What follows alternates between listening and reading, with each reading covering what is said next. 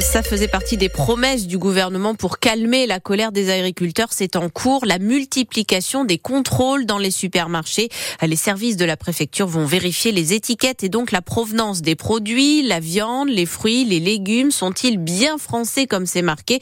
Ou est-ce que les consommateurs se font berner? Pour voir comment ça se passe, Colline Mollard, vous avez suivi un de ces contrôles à l'hyper-rue de la Chapelle-sur-Erdre à côté de Nantes.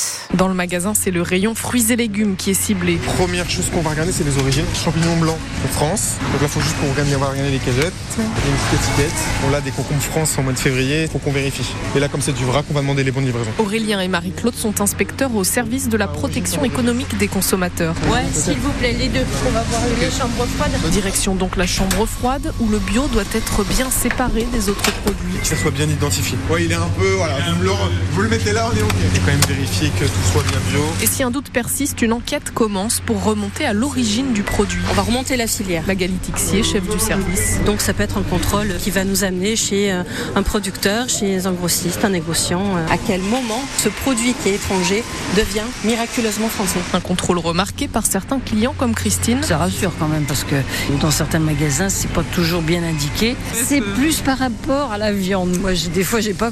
Je me dis, est-ce que ça vient vraiment de France? Et après une heure de vérification, bilan, Pour nous, c'est OK. seul un avertissement est dressé, un petit drapeau français laisse penser que tous les kiwis du magasin seraient français. Mais en rayon, c'est bien étiqueté. Donc, c'est pas une fraude. Ça serait étiquetage induisant le consommateur en erreur. L'avertissement sera suivi d'un contrôle aléatoire. L'an dernier, il y a eu 280 contrôles dans les supermarchés de Loire-Atlantique pour 80 avertissements.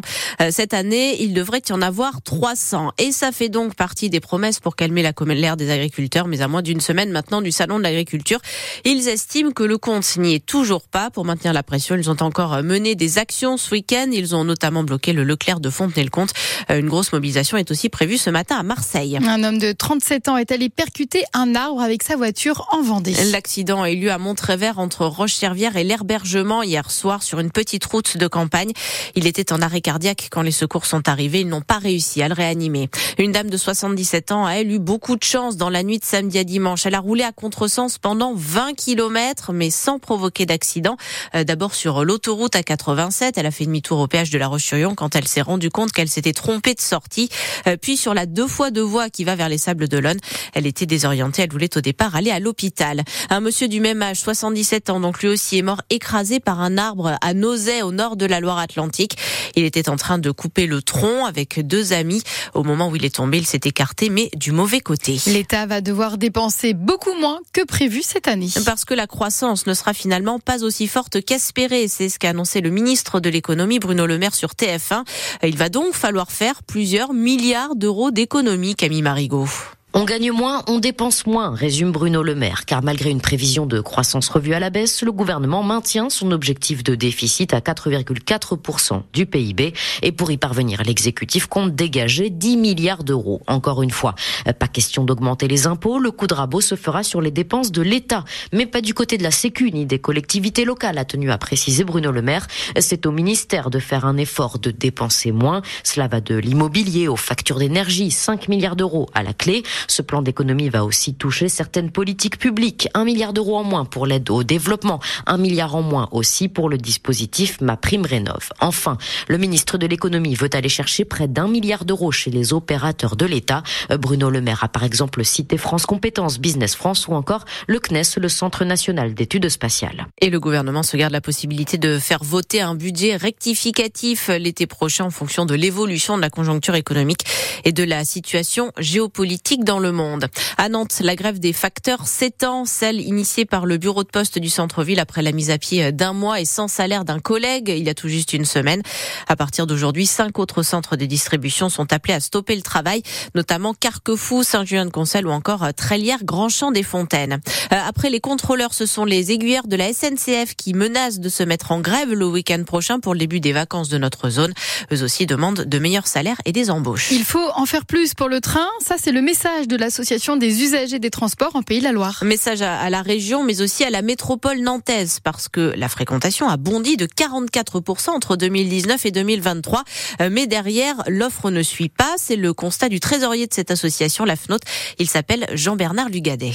J'habite à Saint-Sébastien-sur-Loire et à Saint-Sébastien-sur-Loire le TER Nantes-Clisson qui est à 7 minutes de la gare de Nantes. Le problème, c'est que aux heures de pointe, on voit que les gens se précipitent vers les TER. Nous, on voit que les rames sont bondées, qu'il y a des conflits entre ceux qui veulent mettre des vélos, ceux qui veulent mettre des poussettes et ceux qui veulent voyager euh, sans poussette et sans vélo. Bref, et que en dehors des heures de pointe, la fréquence n'est absolument pas intéressante pour un usager. Et donc, la plupart du temps, je me rabats sur le service de chronobus de la sémitan.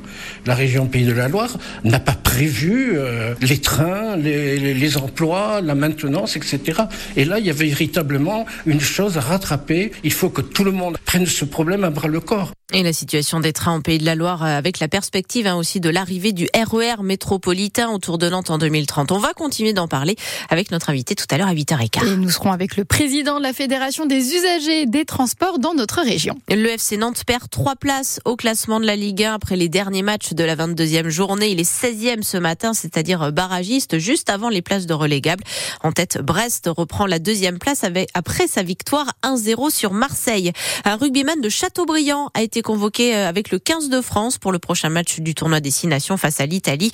Alex Burin, formé à Saint-Nazaire et qui joue actuellement à Agen.